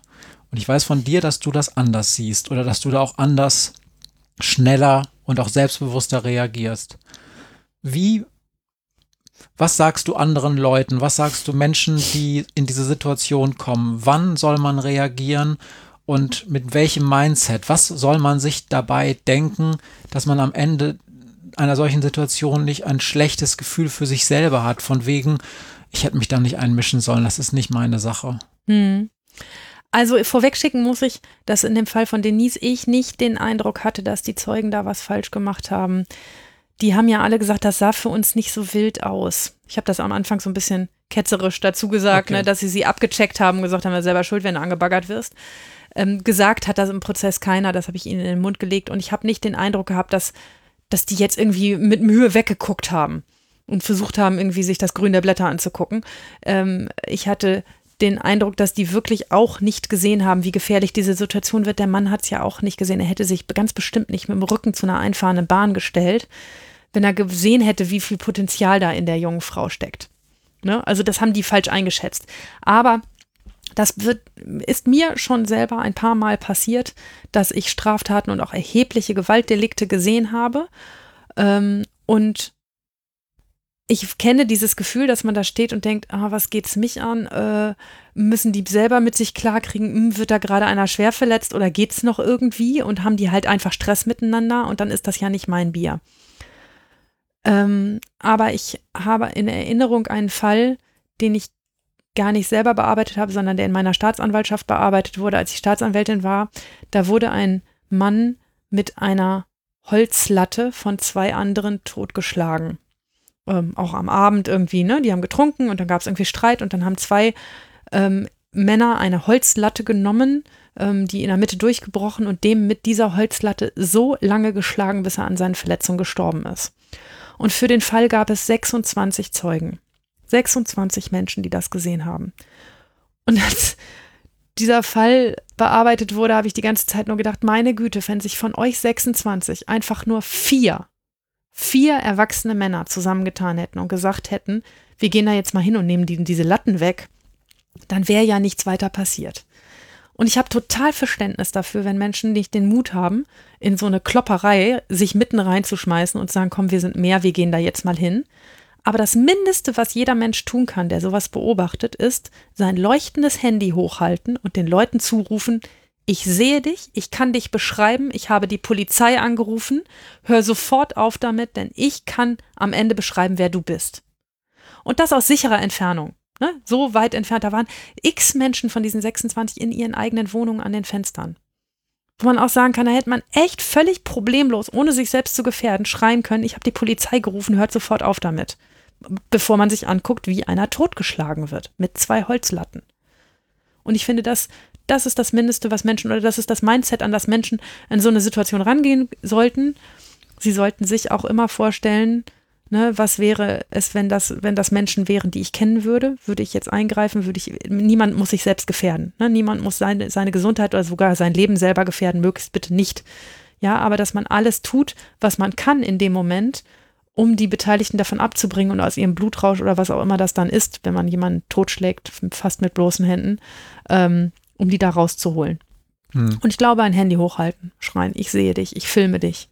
Das ist immer eine ganz gute Idee. Und es wird ja auch wirklich häufig gesagt, ähm, am besten Augenkontakt mit jemand anderem, ja. der auch Zeuge ist, aufnehmen und sich still, still, oder, oder explizit verbünden und sagen, wir beiden zusammen. Ja weil es leichter ist. Aber manchmal ist es halt leider. Es gibt auch, halt. Ja, auch ein Dominik Brunner wäre nicht passiert, dass der Mann, der in in Süddeutschland in der Straßenbahn von Jugendlichen am Ende auch äh, getötet wurde, ähm, weil er sich eingemischt hat in einen Streit. Das wäre nicht passiert, wenn er einen Verbündeten gehabt hätte, wenn er eine zweite Person gehabt hätte, ja. die, mit der er gemeinsam gegen diese Jungs was unternommen Wobei hätte. natürlich ähm, wir jetzt nicht sagen wollen, dass er was falsch gemacht nee, hat. Nee, gar nicht. Aber, aber es ist natürlich im Nachhinein. Aber für schlauer. die eigene Sicherheit, also das ist ja auch diese Fälle, in denen Menschen die Zivilcourage zeigen und irgendwo eingreifen und dann am Ende schwer verletzt oder sogar getötet werden, die sind ja nicht gerade hilfreich dafür, Enthusiasmus zu entfalten, in solchen Situationen selber einzugreifen. Ich habe als Frau schon zwei, dreimal die Erfahrung gemacht, dass man als Frau in eine Männerklopperei ziemlich gefahrlos eingreifen kann, weil sie sich dann doch nicht trauen, eine fremde Frau zu schlagen. Also ich habe schon zweimal sich kloppende Männer auseinandergezogen und habe mich wirklich dazwischen gestellt, weil, weil die waren zwar wütend aufeinander, aber dann eine völlig unbeteiligte junge Frau zu schlagen, die da steht und sagt, ihr hört jetzt mal auf mit dem Scheiß, das mhm. bringen die dann doch nicht fertig. Ich möchte es niemandem dringend raten, weil wer weiß, wie, wie verrückt manchmal jemand ist und ob man die Situation richtig einschätzt, aber mir ging das bislang so. Es hilft auch offensichtlich, wenn man Irritation in die Situation bringt, zum Beispiel einfach aus sicherer Entfernung irgendwas da reinschreien. Du kannst mit Gegenständen werfen. Kannst du mit, mit, mit Dreckkluten werfen oder ja, sowas. Ja, gut, aber da musst, da musst du echt in sicherer Entfernung sein. Weil, aber einfach nur, dass einmal, dass mal drei Leute oder zwei oder wie viele das auch mal sind, einmal in deine Richtung gucken und dass die Situation dann so einmal in, zum Stoppen kommt, weil sich dann häufig eine Dynamik irgendwie nicht ja. verfestigt. Aber gut, das ist alles Theoriegequatsche. Ich, ich weiß ja, dass man ist dann paralysiert, wenn man sowas sieht. Ja. Ne? Das ist ja dann auch schwierig, sich selbst von passivem Zugucken in Aktionismus zu bringen, sozusagen, und sich zu, dann kognitiv zu überlegen, was kann ich denn jetzt tun und kann ich irgendwas machen. Aber also de, das, was die Polizei einem immer sagt, Eigensicherung ist schon das Wichtigste. Sieh zu, dass du selber nicht gefährdet wirst. Aber wenn du dann aus der sicheren Entfernung was tun kannst, dann tust du um Himmels Willen. Also mindestens ruf immer die Polizei an. Ja, und vielleicht könnte man sich ja denken, okay, dann betreibe doch jetzt bitte ähm, aktive Eigensicherung. Also nicht einfach stehen bleiben und sagen, es ist jetzt irgendwie, sondern sich wirklich in sichere Entfernung bringen. Und wenn man das gemacht hat, dann kann man ja was tun. Mhm. Also dann kann man die Polizei anrufen oder dann mhm. kann man rüberschreien. Weil ähm, da nur stehen zu bleiben, auf den Boden zu gucken und zu sagen, ja, jetzt bin ich ein bisschen zu nah dran, als dass ich was tun könnte, das finde ich ist ein bisschen ja. passive Eigensicherung. Also ich, ich, ich war in all diesen Fällen nicht dabei und kenne nur die Fälle, in denen ich reagiert habe. Ähm, aber ähm, ich habe mir zum Beispiel ganz bewusst für Fälle im Gerichtssaal, wo es ja ganz, ganz, ganz selten auch zu schwerwiegenden Verletzungen von Menschen kommt. Das ist zum Glück in unserem Gericht noch nie passiert, aber ähm, man weiß ja nicht, wie verrückt die Leute sind. Ich nehme mir das immer wieder vor, ähm, meinen Stuhl umzudrehen und mit den vier Beinen, die der Stuhl hat, auf jemanden loszugehen, der zumindest solange er keine Schusswaffe in der Hand hat, dann sonst würde ich, glaube ich, auch versuchen abzutauchen. Mhm. Ähm, aber ähm, wenn alle, die im Gerichtssaal sind, ähm, ihren Stuhl umdrehen und mit umgedrehten Stuhlbeinen auf jemanden zugehen, äh, dann wird die Chance, dass dich derjenige schwer verletzen kann, eher gering. Dass du dir sowas überlegt hast, finde ich ja erstaunlich. Das ist krass, ne? Ja, das ist, gab mal so einen Fall, wo eine Zeugin niedergestochen wurde im Gerichtssaal von jemandem und ähm, alle da paralysiert saßen. Und also ich weiß nicht, ob die, ne, die, die waren, glaube ich, nie, einfach nicht in der Lage zu handeln. Ähm, und, ähm, und am Ende habe, also ich habe mir das vorgenommen, ich habe Verständnis dafür, dass man da paralysiert ist und dass man nicht reagiert, aber man kann sich das ja im Vorfeld vornehmen und sagen, wenn ich mal sehe, dass jemand anderem Leid angetan wird, dann versuche ich mein Möglichstes zu tun, um dagegen vorzugehen. Okay. Ohne mich selbst zu gefährden. Wirklich wichtig. Vielen Dank. Jetzt bist du dran mit Fragen. Mhm. Matze, hast du schon mal was gemacht, wo du hinterher gedacht hast, verflixt. Ich wollte A, aber passiert ist B, C und D. Ich kann mich tatsächlich nur an mehrere Situationen im Straßenverkehr erinnern. Ah, erzähl. Ja, das, nichts, nichts Wildes, aber immer so Überholvorgänge, die auf einmal dann ähm, überraschend knapp sind und wo man dann auf einmal sieht, dass jemand anderer, der einem entgegenkommt, ein Problem kriegt und so mhm. denkt, oh scheiße, das wäre ja jetzt fast total schief gegangen und mhm. der der wäre wahrscheinlich dann noch in die in die Seite selber gerast oder so, um mir auszuweichen. Das ist mir als 18-, 19-Jähriger zwei, dreimal passiert. Jetzt nicht, weil ich ein Raser bin, sondern wenn das so ein Überholvorgang mit einem Trecker auf einer Bundesstraße ist oder so, ist mir ein paar Mal passiert, dass ich dachte. War das Auto, was du unterm Arsch hattest, nicht schnell genug, ne? Ja. Hm. Ja, oder auch einfach die Situation einfach unterschätzt, denn das Auto ist ja genauso schnell, wie es immer ist. Also, das ist ja nicht so, dass das Auto auf einmal langsam wird und ich ganz überrascht bin, dass das Auto auf einmal so langsam ist, sondern es ist ja einfach das Gefühl, ich kann den überholen und es geht halt doch nicht, weil dieses Auto einfach schon immer langsam war. Und das gibt man ja nicht gerne Mhm. zu in dieser Situation, dass es nicht daran liegt, dass das Auto auf einmal langsamer geworden ist, sondern dass man sich, sich oder den Wagen oder was auch immer überschätzt und die Situation falsch eingeschätzt Ja. hat. Das ist mir schon jetzt nicht zehnmal, auch nicht fünfmal, aber ein paar Mal passiert. Hm. Ähm, sonst ist es mir auch passiert, ähm, ich habe so ein, ich habe so ein Hau, also manchmal, wenn ich Situationen erlebe, wo ich denke, das ist jetzt ganz, ganz furchtbar ungerecht, dann gehe ich da rein. Auch und dann fange ich ziemlich schnell an rumzuschreien. Und das ist auch nicht gut. Äh, weil es natürlich auch häufig dann gar nicht den richtigen trifft und man weiß ja nicht ganz genau, was eigentlich wirklich der Hintergrund ist. Ähm, und dann schreit man da einfach schnell rum und ähm, erzeugt Reaktionen, die überhaupt nicht vorhersagbar sind und die können auch gefährlich werden. Hm. Ja. Also immer alles schön mit Bedacht machen. Bei allem einmal kurz das, kurz das Hirn anstellen ist immer ein guter Tipp. Und wie ist bei dir? Mir fallen natürlich im Gerichtssaal öfter mal Sachen ein, ne, wo ich gedacht habe, ah, alles klar, jetzt passiert das und das und das. Mhm. Und dann läuft es ganz anders, als du dachtest. Und es läuft an einer Stelle, oder man bereitet sich darauf vor, dass etwas aus dem Ruder laufen könnte. Also schätzt eine Situation, ich lese ja die Akte und schätze das ein und denke, ah, das wird brenzlig an der und der Stelle. Die ist dann aber gar nicht das Problem, dafür macht irgendjemand anderen einen neuen Kriegsschauplatz auf, wo man so denkt, ah, daran habe ich nicht gedacht, dass auch das schwierig werden könnte. Das ist mir schon ein paar Mal passiert. Na klar, wenn man den ganzen Tag mit Menschen und mit jungen Menschen umgeht, dann passiert das dauernd. Die sind halt schwer berechenbar, was sie so tun. Aber auch da ist die Folgenabschätzung manchmal schwierig. Eigentlich hatten wir noch überlegt, ein bisschen öffentlich darüber nachzudenken, ob wir noch ein paar kleine konzeptionelle Änderungen in diesem Jahr machen am Jugendrechtspodcast, aber das können wir auch das nächste Mal besprechen. Ja, also es gibt tausend Fälle zu erzählen. Und Matthias und ich haben uns als Hausaufgabe vorgenommen, mal über eine Umstrukturierung zumindest nachzudenken. Ähm, kann man ja nach 25 Folgen mal ähm, Revue passieren lassen, was, was könnte man ändern und anders machen. Und gerne, ihr Lieben da draußen, die ihr gerne Feedback gebet, gebt, was muss dringend bleiben, was kann mehr, was kann weg. Wir freuen uns über Rückmeldungen dazu. Genau, das wäre super. Ja. Dann machen wir für heute den Deckel drauf. Ah, ich muss nur ganz kurz einen Werbeblock einschieben. Okay. Der Matthias hat nämlich ein Buch geschrieben. Und das Buch heißt Im Moor. Und wir haben auch schon mal, auch in diesem Podcast, auf den gleichnamigen Podcast hingewiesen, den Matthias dazu mal gemacht hat. Jetzt gibt es das Buch aber als E-Book und auch in echtem Papier zu kaufen. Und mehr darüber erfahrt ihr auf der Homepage, die Matthias dann bestimmt nachher in die Shownotes verlinkt. Im-moor.net. Und in dem Buch geht es nämlich auch um Kinder und um Straftaten und um Vernachlässigung.